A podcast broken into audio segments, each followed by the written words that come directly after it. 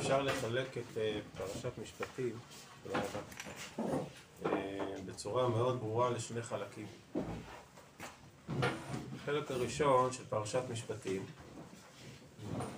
אה, הרבה הרבה הלכות, פרטים פרטים דינים, אין סיפורים, אחרי תקופה ארוכה שעסקנו רק בסיפורים, ספר בראשית וגם תחילת ספר שמות, הרוב היה סיפורים, פתאום סגנון חדש לגמרי, שלא לא התרגלנו אליו עד עכשיו בתורה, רשימות של פרטים, המון הלכות, הלכות של דיני נזיקין, והלכות של דיני ממונות, ושבועות, וצדקה, והשבת אבדה, ושמיטה, רשימות רשימות. כל זה עד פרק כ"ג, פסוק י"ט. ואז יש פרשה פתוחה, ומתחיל החלק השני של הפרשה. החלק השני של הפרשה עוסק בנושא כללי, לא פרטי הלכות ופרטי דינים, אלא הברית הוא רוצה לקרות עם ישראל. הברית שאומרת שיהיה מלאך שיוביל את עם ישראל אל ארץ ישראל, זה לא הוראות, זה לא הלכות, זה לא דינים, זה כמו סיפור. זה תיאור של ברית והבטחה, ובעיקר הנושא הוא הברית. הברית שהשם כרת איתנו, ושאסור לכרות ברית עם אה, תושבי הכנענים של ארץ ישראל, וניגשים באמת למעמד ברית מאוד מאוד אה, אה, חזק, מאוד אה, מרשים. יש אה, ספר הברית בפסוק ז' לפרק כ"ד, יש דם הברית בפסוק ח', וככה מסתיימת לה פרשת אה, משפטים. אז אפשר ממש לחלק את הפרשה.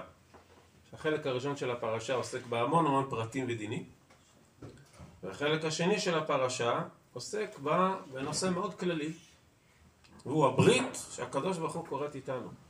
ברית על הארץ, ברית על התורה, ברית על, אה, על, אה, על הנאמנות,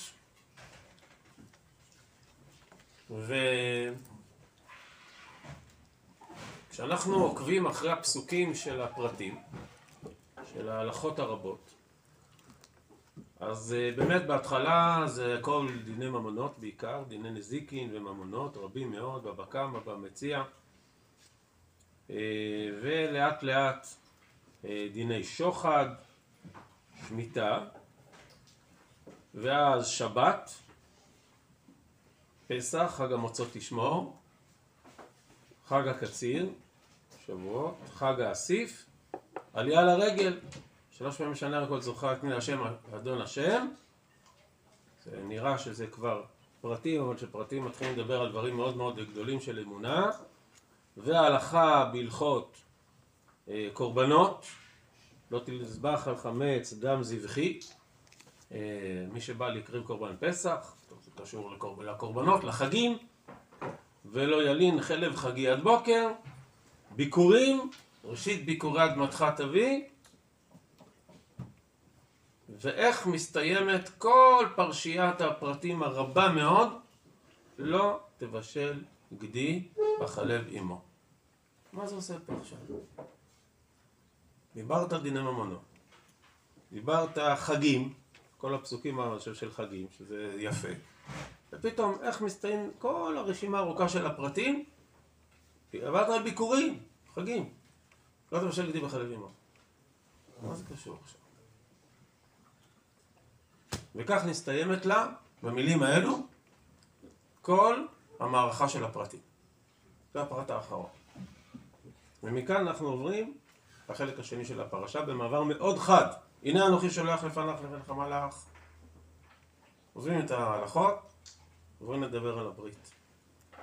זאת אומרת, המצווה שנמצאת בדיוק במעבר בין ההלכות הרבות לבין העקרונות הכלליים של הברית בין השם לישראל המצווה שנמצאת בדיוק במעבר, לא תבשל גדי בחלב עמו. מה יש שם? מה יש במצווה הזאת? זו תופעה שתחזור על עצמה גם בפרשת כי תישא, גם בפרשת ראה. לא תבשל גדי בחלב עמו, מתרגם התרגום, שאסור לאכול בשר וחלב. אז למה התורה כותבת גדי בחלב עמו? זה סתם מבלבל. זה לא האיסור. האיסור זה אסור לבשל בשר וחלב, אסור לאכול בשר וחלב. זה האיסור. למה גדי בחלב עמו? נשמע כאילו דווקא אם זה גדי בחלב עמו זה בעיה, ואם לא, אם זה חלב אה, לא עמו, אם זה לא גדי, אם זה שור בחלב של אה, כבשה, אז מותר. אחד האיסורים אה, הפחות מובנים, איסור בשר וחלב, הרבה ניסו להבין את, את הטעם שלו, והוא נחשב חוקה, חוק, דבר שטעמו נסתר. יש כל מיני טעמים, נסתר, אבל בסוף טעם קשה. מה, מה הבעיה? מה לא טוב בלבשל בשר עם חלב ביחד? ומשום מה אנחנו רואים שהאיסור הזה הפך להיות אולי אחד האיסורים שהם הכי תעודת הזהות של עם ישראל. כמעט בכל העולם יודעים, גם אנשים שהם לא מדקדקים במצוות יודעים שבשר וחלב יהודים מפרידים. זה ידוע בכל העולם. זה נושא מאוד מאוד uh, מפורסם. וגם אנשים שהם, שהם מסורתיים מקפידים על זה. יש המון הלכות, המון גזרות חז"ל, עשו מזה חז"ל, עשו מזה עניין עצום. גזרות על גבי גזרות על גבי גזרות ודינים ומלא, כל המטבח היהודי בנוי על, ה, על הדין הזה. עד שכבר מישהו אמר לי בדיחה, הוא אמר לא תבשל גדי וחלב עמו. ואז שאלנו אותו, אתה מתכוון כהורים נפרדים? הוא אמר, לא, לא תבשל גדי וחלב עמו. אתה מתכוון גם סקוטשים נפרדים? לא, לא תבשל גדי וחלב עמו. צריך שלוש פעמים לחזור על זה, כי אנחנו... מה זה האיסור הזה? מה זה עושה פה? בדיוק במעבר בין המון המון פרטי הלכות לבין העקרונות של הברית הגדולה שהשם קוראת עם ישראל.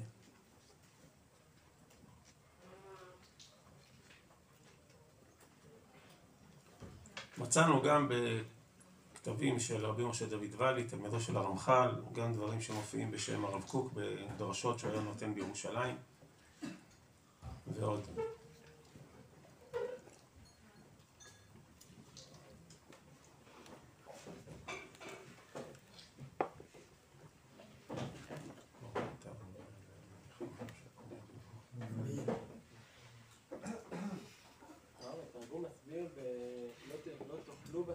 כן, לא תאכלו. לא לבשל. נכון. לא, אסור לאכול. זה קשור לכסף משנה, שהכסף משנה אומר שהאיסור לא לבשל גדי בחלב עמו זה כמו גזירה דאורייתא, זה נדיר, בשביל לא לאכול. בדרך כלל אין גזירות דאורייתא. אבל יש כסף שטוען שבאמת האיסור זה לאכול. והתורה גזרה על בישול, תורה, בגלל אכילה. וזה קצת נפקמינות להלכה. פוסקים דנו במקרה של בישול בשר וחלב שהוא לא קשור לאכילה. האם אפשר להתיר אותו בגלל זה? למשל, אה, כשיש אה, נגיד אה, מכונת שטיפת כלים ויש שם בשר וחלב יחד שמתבשל, אבל אף אחד לא רוצה לאכול את זה, זה הכל הולך לפח. האם נאמר שאין איסור בישול כי הוא לא קשור לאכילה? או נגיד בתעשיות כימיות, וכולי, כל מיני תעשיות של תרופות, כל מיני דברים כאלו, לא תרופות, אה, כל מיני, שלא מיועדים לאכילה. אה, אנחנו, כשאנחנו נתקלים בהרבה פרטים, זו פעם ראשונה שאנחנו נפגשים עם הפרטים. פעם ראשונה. עד עכשיו לא נפגשנו עם פרטים. בטח לא בצורה הזאת, של רצף של פרטים. פעם ראשונה. יהיו בהמשך עוד רשימות כאלה. אבל פעם ראשונה שעם ישראל עד עכשיו היו סיפורים, קריעת ים סוף, יציאת מצרים, מעמד הר סיני, היו קצת הלכות ודינים, אבל היה, הכל היה, נושא זה, זה הסיפור. ופתאום מלא פרטים, פרטים, פרטים, הלכות, הלכות, הלכות, פתאום, זה הפתעה. פעם ראשונה. וכשאנחנו נפגשים עם המון המון פרטים, הנפש שלנו מחפשת עיקרון. קשה לנו עם, עם הרבה פרטים. אנחנו מיד מחפשים, טוב, מה, מה הרעיון? מה העיקרון שעומד מאחורי ההלכות האלו? מה הטעם? מה השורש? אנחנו מנסים למצוא איזה עיקרון כללי, איזושהי הגדרה כללית יותר עמוקה, יותר מקיפה, שתבהיר לנו מה העניין של כל הפרטים האלה. ולכן אנחנו רואים שאיפה מאוד גדולה לחפש טעמי מצוות, גם בנגלה וגם בנסתר, ולחפש את ההגדרה שתנסה להסביר כמה שיותר פרטים שבהלכה בצורה קצת יותר, שתעשה לנו סדר בראש. יש לנו נטייה לחפש הכללה. אנחנו לא אוהבים פרטים אבודים. סתם פרטים, פרטים. אה, מה, מה, מה הרעיון? מחפשים את זה תמיד. באמת פרשת משפטים בנויה ככה, של רשימה של פרטים, ואחר כך עולים לעניין כללי. ברית, אדם, הקשר הגדול בין הקדוש ברוך הוא לבין עם ישראל.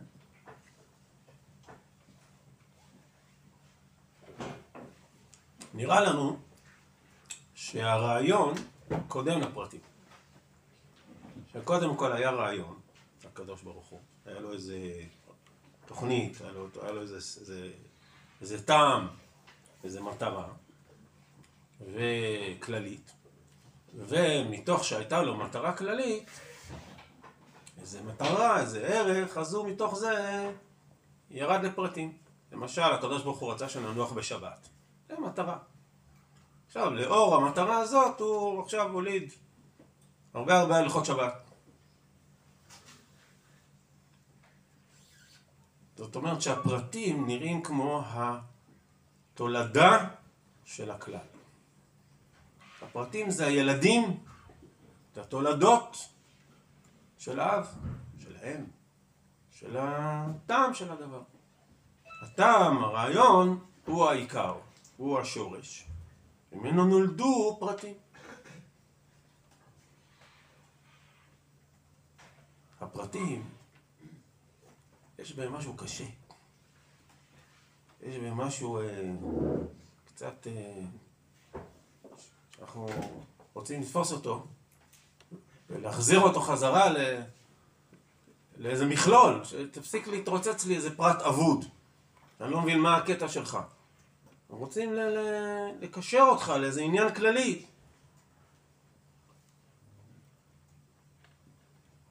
ופה אה, נדרשת אה, זהירות והקפדה רבה. יש את האימא ויש את הגדי. האימא היא השורש, היא המכלול. משם הכל נולד, משם הכל בא. אצל האימא נמצא החלב. חלב הוא מתוק, הוא מלא חסד, לבן, מלא טוב ורעיונות יפים. אצל האימא, אצל המכלול, אצל הרעיון, אצל השורש, שם הכל ברור, שם הכל לובן. איזה רעיונות יפים, טעמי המצוות. תאמורו כי טוב השם, נתוקים מדבש, דבש וחלב תחת לשונך. איזה מטרות יפות יש לקדוש ברוך הוא, איזה רעיונות נפלאים. אבל אז נולד פרט. נולדים פרטי הלכות. והפרטי ההלכות שנולדים, הם הופכים להיות uh, ישויות, שמה שמאוד מאפיין אותם, זה שהם uh, יותר, פרטים הם קשים. הם לא, הם לא כל כך, uh, לא הכל מתוק שם. הרבה דינים והלכות. יש שם בשר ועצמות. יש שם קושי, גיד, גידים, גדי. יש שם איזה גיד. דברים קשים כגידים, אומר רש"י. גידי יש לו את העצמאות שלו, גידי כבר יש לו את הקושי שלו. יש לו כבר ישות משלו. בשר, עצמאי. הוא לא רך כל כך. הפרטים של התורה נולדים מתוך הכלל. ויש לנו רצון למשוך את הפרטים חזרה אל המכלול. להכניס את הפרט לטעם שלו, לרעיון שלו. להחזיר אותו חזרה אל ה... את הסברה הכוללת.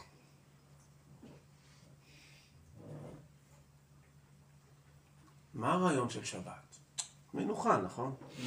מנוחה. עכשיו יש המון הלכות בשבת. בסוף יוצא שיש איזו הלכה כזאת, שאם אני מקפיד עליה ומדקדק בה, שנולדה מהלכות שבת, זה כבר לא כל כך מנוחה. איזה מנוחה? רק, רק כאב ראש. יותר מסובך. אם לא היה את האיסור הזה, דווקא יותר פשוט. כמו שאמרתי למישהו שהפוסקים דנים, האם מותר אה, לפתוח, אה, יש לפעמים עטיפה של מעדן, מכסה של מעדן, של ילדים. רוצים, אתה רוצה לפתוח אותו, 99 אחוז שאתה לא תצליח לפתוח אותו בלי לקרוע את האותיות שבפנים. אתה אומר, אני אנסה לאט לאט, זה ממש מלאכת מחשבת לעשות את זה, לפתוח את המכסה הזה. היה עדיף שתפתח רגיל, זה סתם מקלקל, אתה עושה את זה ככה, אתה עכשיו מלאכת מחשבת. מה, מה התורה רצה? יש סכנה. דווקא פעם ראשונה שהתורה מביאה לנו הרבה פרטים. היא אומרת לנו, שימו לב, יש רצון להבליע את הפרטים חזרה במכלול. יש רצון לבשל את הגדי באימא שלו. ולכן הדגש דבר לבשל. מה זה לבשל? שהוא יבלע בפנים חזרה. בחלב עמו. בדיוק במעבר, אחרי שמסתיימת כל רשימת הפרטים, ואנחנו עוברים לעקרונות הכלליים בדיוק במעבר, לא תבשל גדי בחלב. כי אנחנו יודעים שכשאנחנו נעבור מהפרטים אל הרעיון, אל הכללות, אל המגמות הכלליות של התורה, אתה תרצה לטשטש את הפרטים ולהבליע אותם. כי הכלל הרבה יותר מושך אותך. הרעיון הוא מובן, הוא חלב.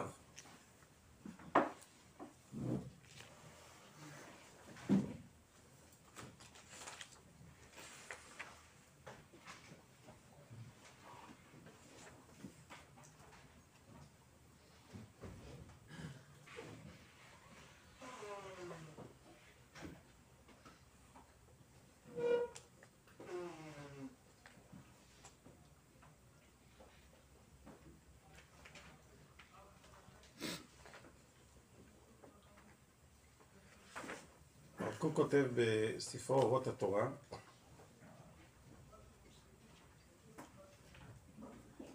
שצריך מאוד להיזהר במעבר בין פרטים לכללים. בפרק ו', סעיף ט"ו, בלימוד דקדוקי תורה ופרטי פרטים, האמת שהכל כלול למגמה כללית. של שאיפת הקודש. בוא, מה, מה הרעיון? מה שאיפת הקודש פה בכל הפרטים? אבל אם יטושטש האור של הפרטים, כשמבשלים בחלב, מטשטשים את הבשר, הגדי נבלע חזרה במקורו, יחרב העולם המעשי. החזרת את הפרט אל המכלול, נעלם הפרט. ולכן, צריך, מוכרח, שיהיה הבדלה. בין הפרטים לבין הכללים. יש מסך, כך הוא כותב, איזה מין וילון שצריך לפרוס אותו בין לימוד הפרטים לבין זה שבאופן כללי לומדים את הכללים. ודרך הווילון הזה יש הערה, כולל, הערה כזאת לא מדויקת, תללי אורה. זה לא הבלעה של הפרטים. זה לחוד, שניהם טובים, בשר וחלב כל אחד הוא טוב, אבל אל תערבב. תן לפרטים את שלהם, תן לעקרונות הכלליים את שלהם, והם ישפיעו זה על זה. גם בספרו אורות. כותב בזרעונים פרק ז' הפסק מוכרח להיות, צריך להיות הפסק בין התוכן של האידיאל, של המגמה, לבין המעשים. אחרת המעשה מטשטש והחוקים לא נשמרים.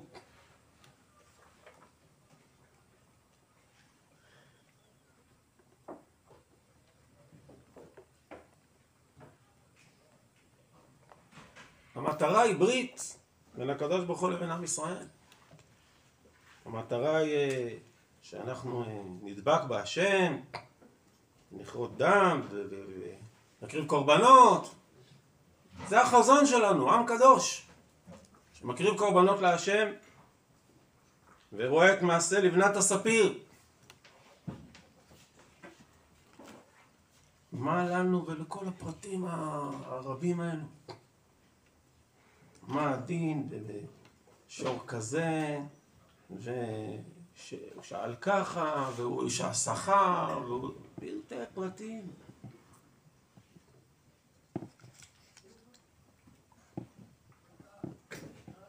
אין, אין לטשטש, צריך להיזהר מאוד. זה שני עולמות שצריכים לחיות זה בצד זה.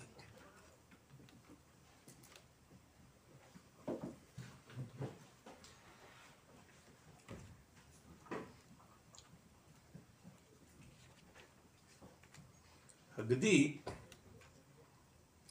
לו אה, איזושהי אה, חירות. הוא עוזב את אימא שלו לאט לאט. אומנם הוא בא בשורשו מנשמת התורה, מפנימיות התורה, מהחסד, מהלובן של התורה, אבל הוא כבר יש לו אישות משלו. ויש לו סברות משלו. בצורת חשיבה משלו. בצורת חשיבה של, של גדי, של בשר. זו צורת חשיבה אחרת. עם חילוקים אחרים. הוא נבדל מאימו. וכשבאים אל האימא, שמה זה חלב. זו צורת חשיבה שונה לגמרי. זה התרחשות אחרת בנפש. וצריך לשים לב שכל אחד נמצא בשל עצמו. כל אחד בשל. כמו שמפורסם בשם החתם סופר, שאנחנו אמנם לומדים גם נגלה וגם נסתר, אבל מי שמערבב נסתר ונגלה זה כמו כלאיים, או כמו בשר וחלב, שזה אותו עיקרון. שני דברים מצוינים, שהערבוב ביניהם הוא לא טוב.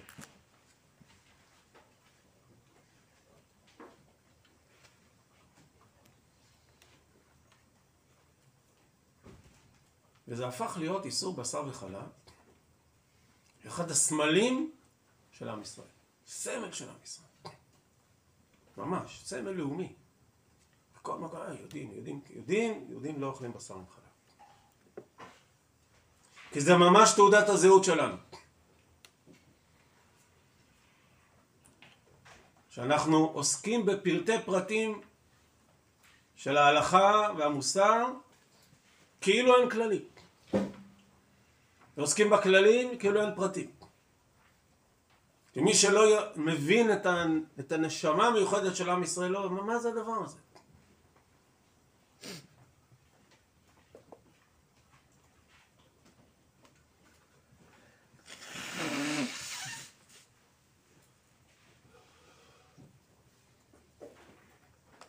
בסוף הפרשה אנחנו רואים כמה יש צמאון לעסוק ב... להידבק בכללות. כמה אה, כולם רוצים כבר ממש להגיע למטרה, להתקרב אל השם. והיה אל משה ואהרון, נדב ואביהו ושבעים מזקני ישראל, ויראו את אלוהי ישראל, ויראו את אלוהי ישראל. ותחת רגליו כמעשה לבנת הספיר. כשרוצים להגיע למקומות הכי הכי עליונים, הכי של הדבקות ועצם ה... מה רצון השם, מגיעים אל, אלו, אל הלובן, לבנת הספיר. מגיעים איזה משהו טהור, כמעט שקוף, אומר הרמב"ם. גם במהר"ל מפראג. לבן, שקוף, כמעט בלי צבע. כל כך רוחני, כל כך פנימי, כל כך מופשט.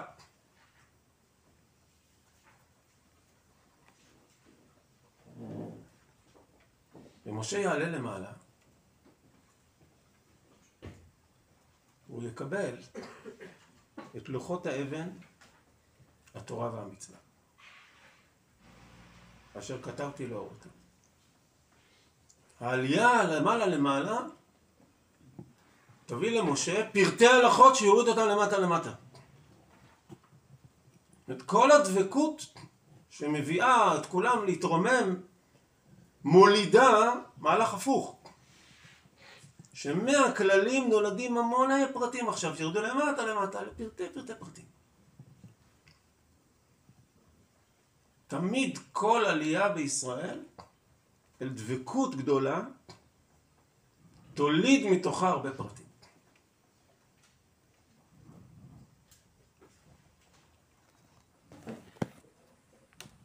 זה בא להציל אותנו ממידת הכעס.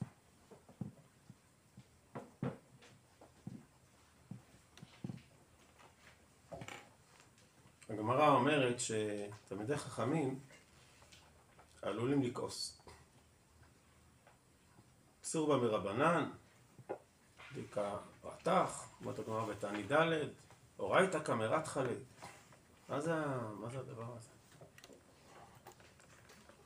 הסביר הרב קוק במידות ראייה,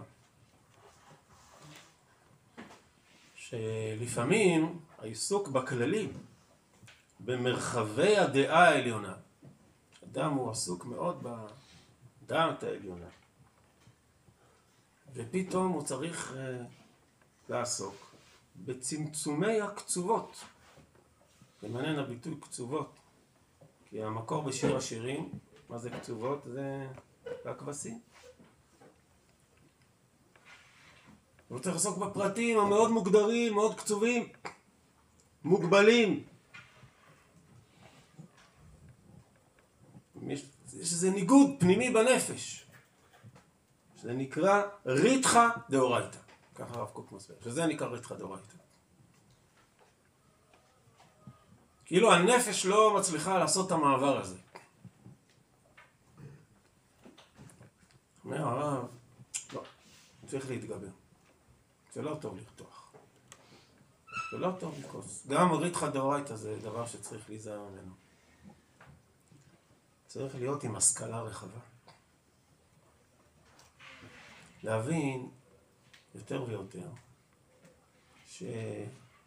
שהכללים יורדים אל הפרטים, לפרטי הפרטים, לא כדי לחנוק אותך, אלא כדי לבשר לך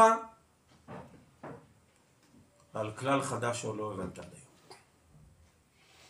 הייתה לך תובנה, היה לך איזה עניין, תפסת איזה רעיון, אתה יורד לפרטים, אה, נתקע. אה, זה לא, אתה יודע, כל מיני פרטים וזה, איפה הרעיון, הלך לי לאיבוד. זה לא, זה לא שם הלך לאיבוד. הפרטים עכשיו מכריחים אותך להעמיק את הרעיון. כל הירידות האלו שנראה לכאורה ירידות, עליות הן באמת. מה שנראה צמצומים של פרטים, זה בשביל להביא אותך לאורה יותר רחבה. הפרט הזה שלא מסתדר לך, הגדי הזה שמסתובב לך, אל תחזיר אותו בכוח.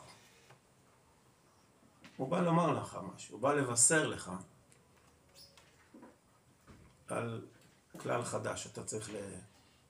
לא, אל, אל, אל, אל, אל תחנוק אותו, אל תכעס עליו, אל תבשל אותו בריתך. מה זה לבשל? זה ריתך, זה אש. מה אתה רותח עליו, על הגדי הזה? מה אתה כועס עליו? מה אתה זורק אותו חזרה לאש? לחלב המתבשל. בלי ריתך. הוא בא לאתגר אותך. הוא בא לומר לך שיש פה עוד חלב יותר עמוק שלא הגעת אליו. אם הפרט הזה לא קל לך, כנראה שצריך להתעמק יותר. הבשר, הוא בא לבשר. הוא בא לבשר שיש עוד חלב. אדרבה. סוד העולם, סוד החיים. מתי יש לאימא חלב? רק כשהתינוק יוצא החוצה. הפרידה של התינוק, הפרידה של הגדי, זה שהוא יוצא מאימו והופך לעצמאי, פתאום יש לה חלב. לפני כן לא היה לה חלב. זאת אומרת, הפרט שנבדל, אל תכעס עליו. הוא מוליד חלב חדש. אז מי מוליד את מי? נראה שהאימא מולידה את התינוק, אבל התינוק הוליד באימא, כי עכשיו נהיה לה חלב שלה לפני כן.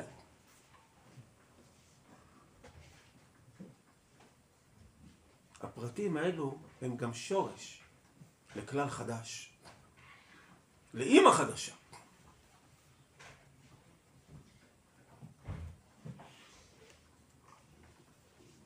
הפעם הראשונה שבני ישראל נפגשים עם רצף הפרטים האדיר הזה, ויהיו עוד, תיזהר. אל תנתק את הפרט מהמכלול. אבל, אל תבליע אותו במכלול. זה מאוד עדין. הפרט לא ינותק מהמכלול. הוא ישפיע עליו, אבל הוא הפרט הזה בא לגרום לנו להתרומם, בא לגרום לנו להתעמק.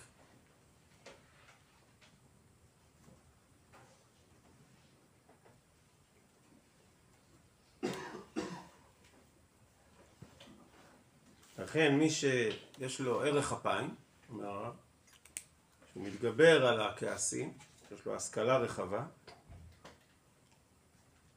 יפיק נחת, יש לו נחת. לא לבשל בשר וחלב זה נחת. זה, זה ניחא. רגע. תן, תן לו לפרט הזה, תן לו. הוא. תראה, הוא, הוא יעורר אותך לכלל חדש. וזה נכון לא רק בתורה. זה נכון בכלל בהנהגת השם בעולמו. לקדוש יש מגמות גדולות ותוכניות גדולות.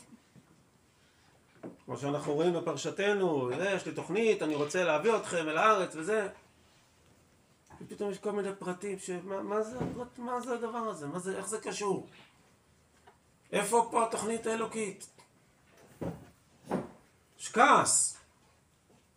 יש אי נחת. מה, מה זה, איפה זה, איפה, איפה בעל הבית? איפה הקדוש איפה התוכנית שלך, ריבונו של עולם? אנחנו רוצים לראות שהכל מסודר, שזה כל הפרטים מתאימים למה שחשבנו, שזה ה... זה. הבנו את הרעיון שלך, הקדוש ברוך הוא, איפה אתה חותר? אז מה, מה, זה, מה זה הדבר הזה עכשיו פה? אל תכעס, אל תבשל אותו, אל תרתח.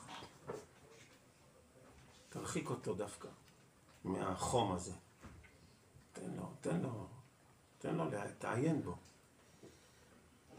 תבשר כל מבשר. הבשר בא לבשר משהו. הגדי הזה, הוא בא לגרום לך איזה שאלה, עיון. בעזרת השם. זה יעורר עוד חלב.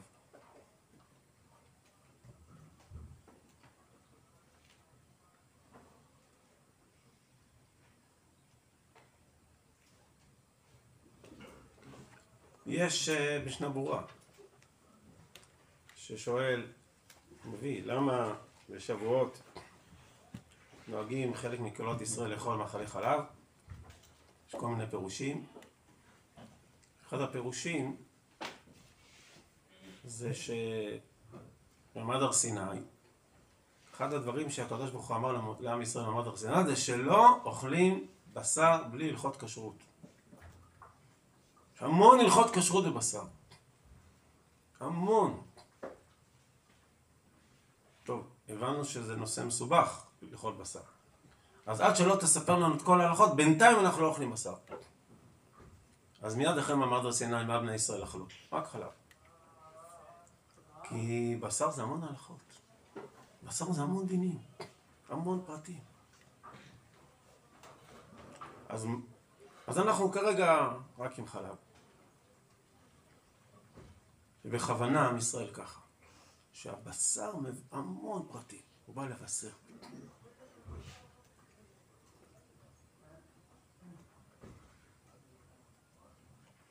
גם כשלומדים אה, כללי תורה, פנימיות התורה, בחסידות, בעניינים כלליים, לשים רווח, לשים מסך, לשים וילון.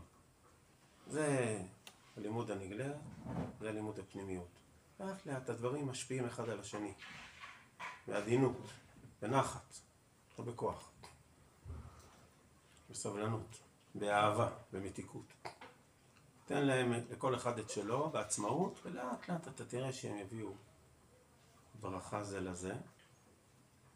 פרשת משפטים, בדיוק במעבר בין פרטי תורה לכללי תורה, בדיוק במעבר, לא תבשל גדי ובחלב עמו. בשורות טובות לכם, תעלו מעלה ברכת שמיים עליכם.